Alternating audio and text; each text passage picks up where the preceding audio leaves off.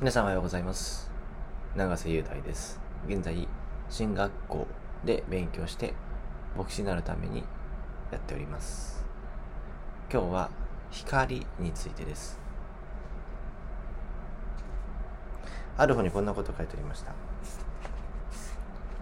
私たちは子供時代心ではなく行動をチェックするように教えられてきた。言い換えると正しく振る舞うように教えられていたと。私自身一子供を持つ親としてやることは宿題やるかとか計画的に勉強しようとか計画的に運動しようとか良い食事をしようとかそういうことを目に行きがちです。そしてそれができたらいいね。できなかったらこうしようとかああしようというふうにして行動を管理しようとしています。そう。正しく子供たちが振る舞うことを教育しているんだと。でもその本人たちの心がどういう状態かというのは分かりません。もしくは分かってもとりあえずは宿題をやらせなきゃ一親としてというふうにまた自分も行動良い親としての行動振る舞いをしようとしています。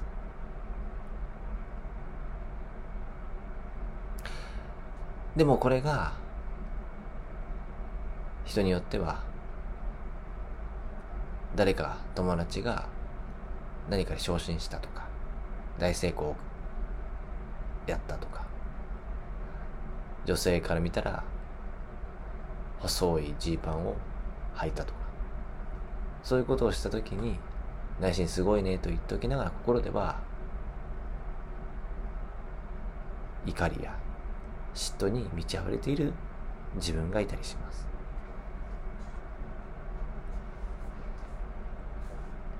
ヨハネの一章九節にこういうふうに書いてあります。すべての人を照らす誠の光があって世に来た。すべての人を照らす誠の光。ある人は光というのは2種類あると言います。それは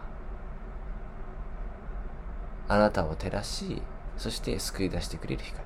そしてもう一つはあなたの暗いもの誰も知らないその暗闇の部分を照らす明るみに出す光であると。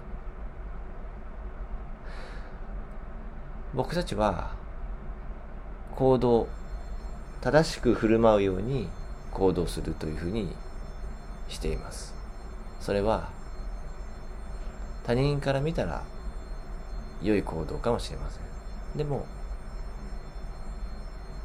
他人には明かせない暗い心を持っています。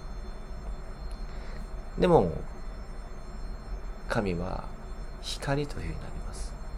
そうあなたの全てを知っておられる神です。こう聞くとなんか怖いな全てがこう知っている状態で嫌だなって思うかもしれませ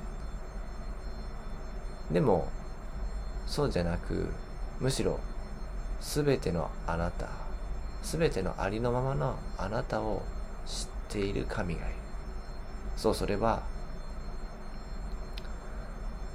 他人に対して本当は嫌だなと思っててもいろいろ気遣って笑顔で答える苦笑いで答える自分がいたり素直に喜べないことに苦しんでいるあなたを知っている人がいると。この時この光は怖いなって思うよりかはそんな全ても知っている私のことを知っている。いいところも悪いところもそして葛藤をしている私を知っている。そう思った時にこの光にこの全てを知っている私ですら受け止めてくれるこの方に信頼していこうっていうふうに思えていけるんではないでしょうか。これが私たちがどうしても生きていく中で外外面正しく振る舞う行動と本音とのこのギャップ。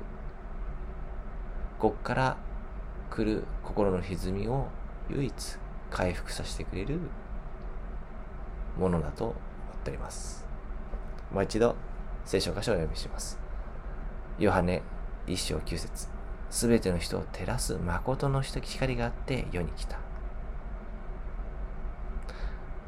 あなたのいいところも悪いところもすべて知っておられる方がいる。そしてその方が、よ、今あなたのもとに来られた。どうぞこのあなたの全てを知っておられる方がいるということを心に留めてほしいなと思います。以上でお話は終わります。